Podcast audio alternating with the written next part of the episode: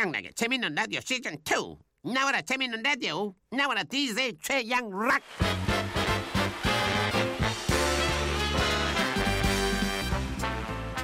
안녕하세요. 최양락입니다. 어, 요즘 대학가에서 유행하는 신조어가 있다고 하죠. 자소설. 청년 실신. 이 바로 그건데요. 둘 다 취업과 연관이 있는 말이라고 합니다. 먼저 자소설은요.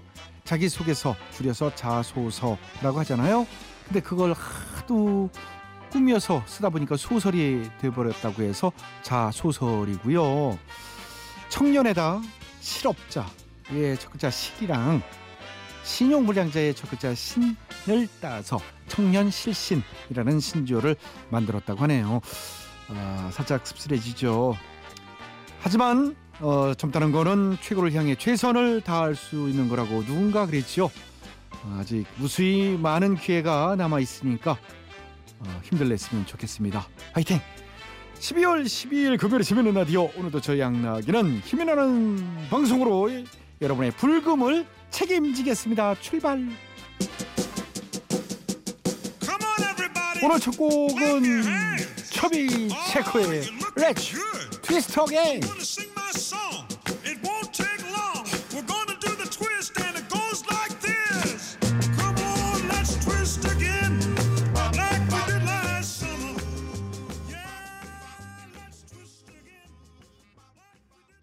네 오늘 첫 곡 어, 신나는 곡 초비 체코의 Let's Twist Again 어, 들어봤고요.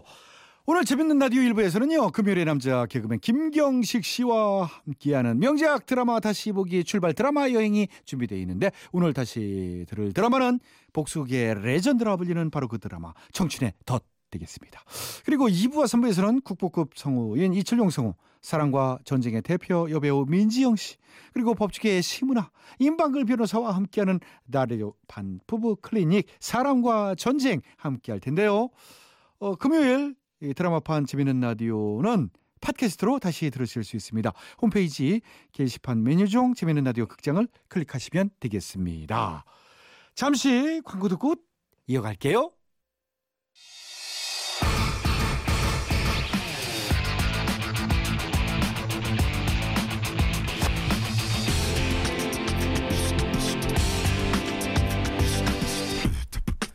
최양락의 재밌는 라디오에서 준비한 명작 드라마 다시 듣기 출발. 드라마 여행.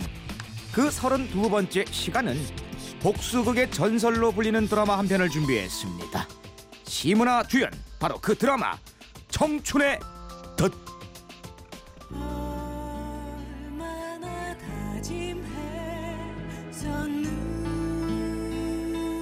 다짐해 다짐해 얼마나 다짐해.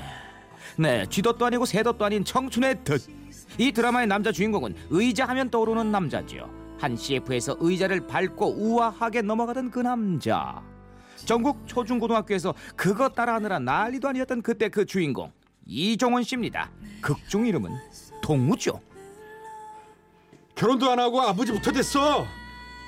네가 낳을 줄은 몰랐다고. 네, 동우가 군대 간 사이 그의 아기를 낳아버린 여주인공 그리고 그에게서 버림받은 지고지순한 그녀 윤희 역은 시문아 씨가 연기했죠. 시문아 씨 큐. 당신 부셔버릴 거야 네네 잘 부시시고요. 지금 라디오 부시고 싶은 청취자분들 많으실 거예요. 자 최양락 평현숙 두 분의 열연은 오늘도 계속 됩니다. 자이 둘은 가난하지만 행복한 연인이었죠. 그러다 둘이 그냥 꼼냥꼼냥 얼레리 걸레 해볼래 이렇게 해서 이제 아기가 생기고 동우가 군대에 간 사이 윤희는 혼자 아이를 낳아 기릅니다. 식도 못 올리고 통장에 돈도 없으면 어때? 그 대신 나한테 당신하고 혜림이가 있는데 난 괜찮아. 사실혼 관계에 있지만 같은 회사에 다니는 둘은 전혀 총각 행세를 하고 있었습니다. 대기업 비서실에서 일하는 윤희에게 유부녀란 타이틀은 걸림돌이었으니까 말이죠. 난 당신 정말 사랑해. 혜림 아빠. 과연 동우도 같은 마음일까요? 오늘 이 시간으로 음. 우리 관계 정리하자. 나 영주랑 결혼할 거야. 미안하다는 말 안 한다. 이 상황에 그런 말 못하겠어. 용서하란 말도 못해. 네가 날 어떻게 재수 없다고 생각하고 한순간에 날 포기해버려. 그게 네가 살 길이야. 못 믿겠어. 믿어. 믿을 수가 없어. 믿어야 해. 믿어지지 않아. 사실이라고. 아니야. 이거 꿈이야. 나쁜 꿈이야. 그럴 리가 없어. 당신이 그럴 순 없어. 그럴 순 없어. 그럴 순 없어. 그럴 순 없다고. 영주는 동우와 윤희가 다니는 바로 그 회사 회장의 딸이었습니다. 동우의 성공을 위해 헌신하다 헌신짝 되어버린 윤희. 일단 동우에게 매달려 봅니다. 그러지 마. 당신 그러지 마. 어? 당신 그럼 우린 어떻게? 난 어떡하고? 우리 혜림이는 어떻게? 당장은 안 되겠지만 혜림이 양육비 줄게. 돌아버렸구나. 돌았어, 당신. 병든 부모, 못 사는 동생들, 혜림이 너한테 둘러싸여 있는 나 자신이 따분하고 염증나. 더는 싫다고. 연기가 아닌 것 같습니다. 신들린 메소드 연기. 최양락 씨 영혼이 묻어있는 열연. 정말 지긋지긋해. 제발 나를 놔줘. 놔주라고. 나를 제발 그냥 내버려 둬. 뭐야? 깜짝이야. 하나아빠 지금 이거 연기 아니야. 이게 대본에 없는 거잖아. 어? 가만 있어봐. 왜 이러는 거야, 진짜? 아니 이게 내버려 대사가 둬. 아니 술 먹고 늦게 왜 들어갈 수도? 있지. 여보세요 여보세요. 야, 왜. 꼬박꼬박 이 인간이 진짜 자 자 자 아이디어이 정신 차리란 말이야. 프로그램 가, 얘기하는 가만 걸 있어봐요. 지금 자, 아유 놀래라 정말. 어? 나까지 이상해지네. 아, 죄송합니다. 네네 괜찮습니다. 자, 자 과연 어쨌든 이 뻔뻔한 남자는 자식까지 부정하며 떠나려 합니다. 다시 큐. 혜림이는 어떡하고? 혜림이 공중에 떠버렸어. 아빠 없는 애 되잖아. 네가 결혼하면 되잖아. 적당한 사람 찾아서 결혼해. 혜림이 보조개 올려주는 조건만 보면 돼. 이런 짐승. 어, 아, 자, 아 뭐야 땅 때리는 장면이 어딨어? 잠깐만요. 잠깐. 아, 나도 애드립이에요. 뭐라고? 야, 무슨 라디오? 아, 네, 온갖 애드립이 난무하면서 극은 절정으로 치닫습니다. 나 혜림이한테 정 없어. 알잖아. 노영주 씨 만나 사실대로 얘기해서 막을 거야. 뭐? 아! 아무 짓도 하지 마. 하면 안 돼. 절대로 하면은 가만 안 놔둬 내가. 넌 못 할 거야. 결국 여자까지 때린 못난 놈 되겠습니다. 못난 놈은 결국 재벌 오너의 딸과 약혼식을 올리고 윤희는 그런 동호를 포기하게 되는데 그러던 어느 날 여보세요? 음, 음, 네? 혜림이가 우리 혜림이가요? 동우가 영주에게 푹 빠져 가정을 벌인 사이 딸 혜림이가 사촌 이모와 놀이터 미끄럼틀에서 떨어지는 사고를 당한 거였죠. 병원으로 달려간 윤희 어떻게 된 거야? 무슨 일이야? 왜 그런 건데? 어, 언니 미안해. 내가 잠깐 한눈을 판 사이에 미쳤어, 언니, 미쳤어. 어, 어, 어, 어쩌면 좋아. 때마침 의사가 수술실에서 나오고 선생님, 우리 혜림이는요? 혜림이는요? 뇌출혈이 너무 심해서요 사망했습니다. 어, 손쓸 틈이 없었습니다. 이게 유감입니다.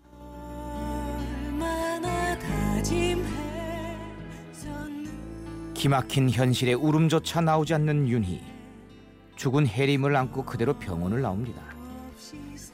그리고 집에 돌아와 해림을 눕히고 살아있는 아이처럼 머리를 쓸어주는 윤희. 우리 혜림이 그 사람도 알아야지. 아빠인데 그 사람 좀 불러줘. 혜림이 위독하다고. 빨리 오라고. 불러줘. 그 사람 어서. 알았어 언니. 미안해 아가. 너무 너무 미안해. 엄마가 잘못했어. 너무 많이 잘못했어 우리 아가한테. 엄마가 잘못한 거야. 엄마 용서해줘 아가. 아, 아니 엄마 용서하지 마. 용서할 수 없을 거야. 그 용서하지 마. 용서하지 마. 우리 아가 내 아가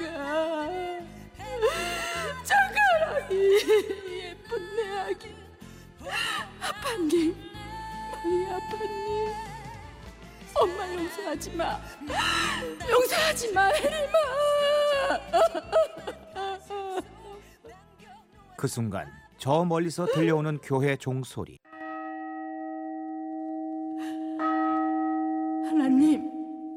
저는 이제 당신이 계신다는 걸 안 믿습니다. 당신은 안 계십니다. 당신은 없습니다. 당신은 계시지 않습니다. 하지만 메모를 전달받고도 무시해버리는 동우. 그렇게 자식을 잃은 윤희는 분노는 극에 달하고 결국 동우를 찾아가 이 명대사를 내뱉습니다. 당신 부셔버릴 거야.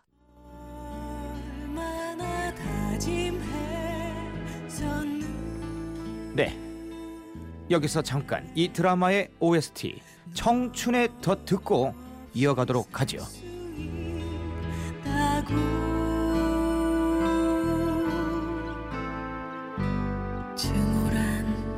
이름의 독은 내 혈관 속에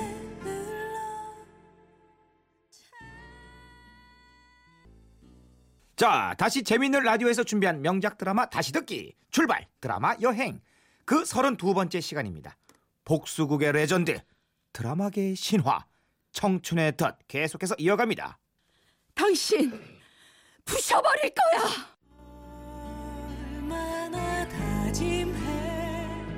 새끼를 지키려는 어미보다 무서운 건 새끼를 잃어버린 어미의 분노죠. 자식의 마지막 길도 외면한 동호를 향해 윤희의 복수가 시작됩니다. 그런 윤희를 하늘이 도와주듯 영주의 오빠이자 기업의 실질적인 후계자 영국이 귀국합니다. 소문난 카사노바의 이혼남인 영국 이 배역은 탤런트 정광열 씨가 열연했습니다. 자 돌아온 영국은 윤희에게 추파를 던지죠. 서윤이 대리는 여전히 이쁘군. 나도 비서가 필요한데 서대리가 맡아줬으면 해요. 네, 알겠습니다. 나하고 서대리 같은 여자 안 맞을까요? 네? 강아지라도 한 마리 옆에 있었으면 할 때 내 강아지가 한번 돼주지 않겠소? 역시 소문난 망나니다운 프로포즈지요. 윤희에게 무시당해서 하지만 계속 윤희에게 작업을 하는 영국. 나는 거미줄에 걸렸어. 거미줄. 서윤이가 쳐놓은 거미줄이요. 뭐, 뭘 원하세요? 원하는 걸 알고 싶어요. 좀 사귀어 보자는 얘기는 아니에요. 그런 건 안 하고 싶어요. 나도 지치고 이제 피곤합니다. 그냥 우리 집에 들어와 내 마누라 노릇 좀 해주시오. 요점은 그거요. You are so beautiful. 아이고 참 투박하지만 어딘가 로맨틱한 프로포즈죠. 어, 계속되는 프로포즈의 윤희는 영국과 결혼해 영국의 동생 영주와 동우를 갈라놓기로 결심합니다. 그리고 영국에게 동우와 함께했던 자신의 과거를 고백하죠. 어려서 만났어요. 아이도 낳았고요. 개그우먼 시켜준다며 꼬셨어요. 잠깐 그리고 저를 잠깐 엔 엔 컷 컷 잠깐만. 아 형수님 대본대로 해요 지금 양락의 덫이 아니라 청춘의 덫이에요. 그 옛날 얘기를 또. 자 큐. 죄송합니다. 네네. 큐. 아이가 있었어요. 결혼할 생각이라 낳아서 키웠어요. 허, 서들이 앙큼하구만. 근데 왜 아이가 있었다는 게 과거형이죠? 아이 아빠가 데려간 건가?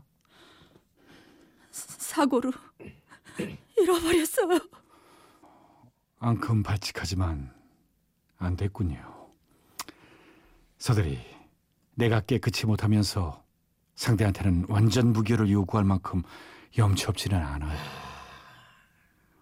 그럼에도 불구하고 내가 좋다면 청원 받아들인다는 의미로 해석해도 되겠소? 그렇습니다. 좋아요. 결혼이라는 걸 한번 해봅시다. 서윤이라는 여자하고. You are so beautiful. 아직 날 좋아하지도 않으면서 결혼을 하겠다는 거는 날 이용해 그 남자에게 복수하겠다는 거겠지요. 좋아요. 날 이용해요. 이용당해 주겠소.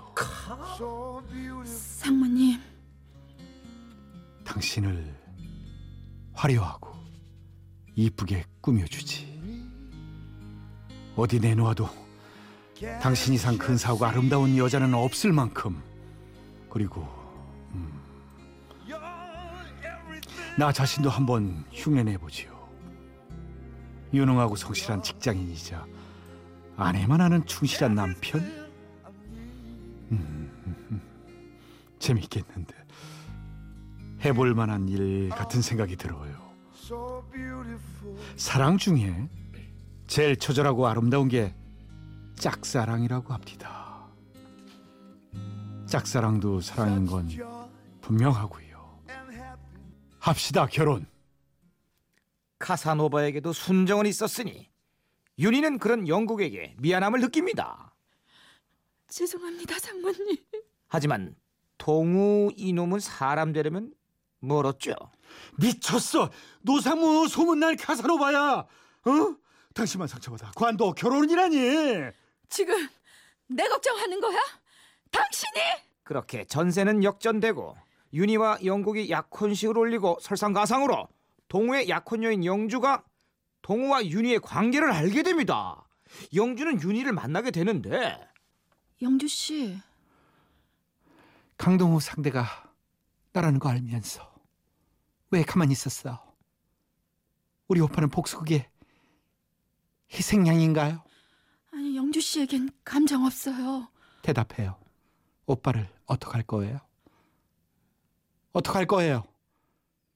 다시 물어야 돼요? 오빠 어떡할 거예요? 상무님을 사랑해요. You are so beautiful. 유 아, 참 영국의 진심을 느낀 윤희 복수를 하려다 진짜 사랑에 빠진 거였죠. 어, 어머 사랑한다고요? 사랑, 사랑하기 시작했어요. 정말이에요. 할 수 있다면, 해도 된다면 결혼하겠어요. 미안해요. 어떤 말로도 이해를 구할 수도 변명할 수도 없어요. 오빠를 닮아 쿨한 영주 가슴은 아프지만 자신이 동우를 포기하기로 합니다. 자 그리고 외국으로 떠나기 전 동우에게 이런 질문을 하죠. 날 사랑하긴 했었니? 힘겹게 대답하는 동우. 응. 대답을 들은 영주는 동우에게 이런 부탁을 하죠. 그럼 네가 공항에서 날 배웅해줘. 그리고 나 사라지기 전에 돌아서면 안 돼. 네가 등 보이고 있으면 너무 슬플 것 같으니까. 영주의 눈물을 닦아주며 끄덕이는 동우. 그래. 그렇게 안 할게. 아수라 백작이 울고 갈 1인 2역이지요. 그렇게 공항에서 마주한 영주와 동우. 마지막 작별의 순간 둘은 인사를 나눕니다. 동우야. 어 그래. 나 여기 있어. 나 안 돌아본다. 그래. 갈게.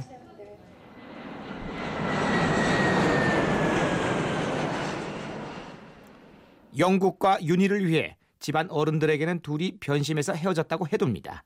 동우도 윤희를 찾아와 뒤늦은 용서를 빌면서 윤희의 복수도 끝이 나는 듯 합니다.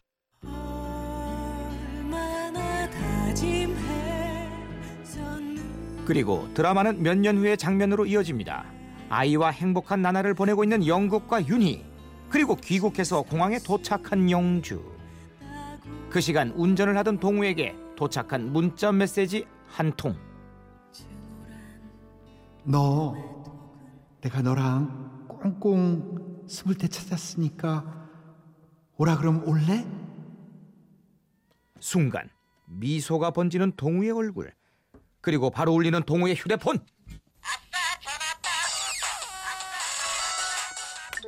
네. 한일에 온 강동우 차장입니다. 달리는 동우의 자동차. 그 옆으로 반짝이며 흐르는 강물의 풍경에서 드라마도 끝이 납니다. 네, 최양락의 재미있는 라디오에서 준비한 명작 드라마 다시 듣기 출발 드라마 여행 그 32번째 시간은요. 복수국의 레전드였죠. 신화로 남은 바로 그 드라마 청춘의 덫이었습니다.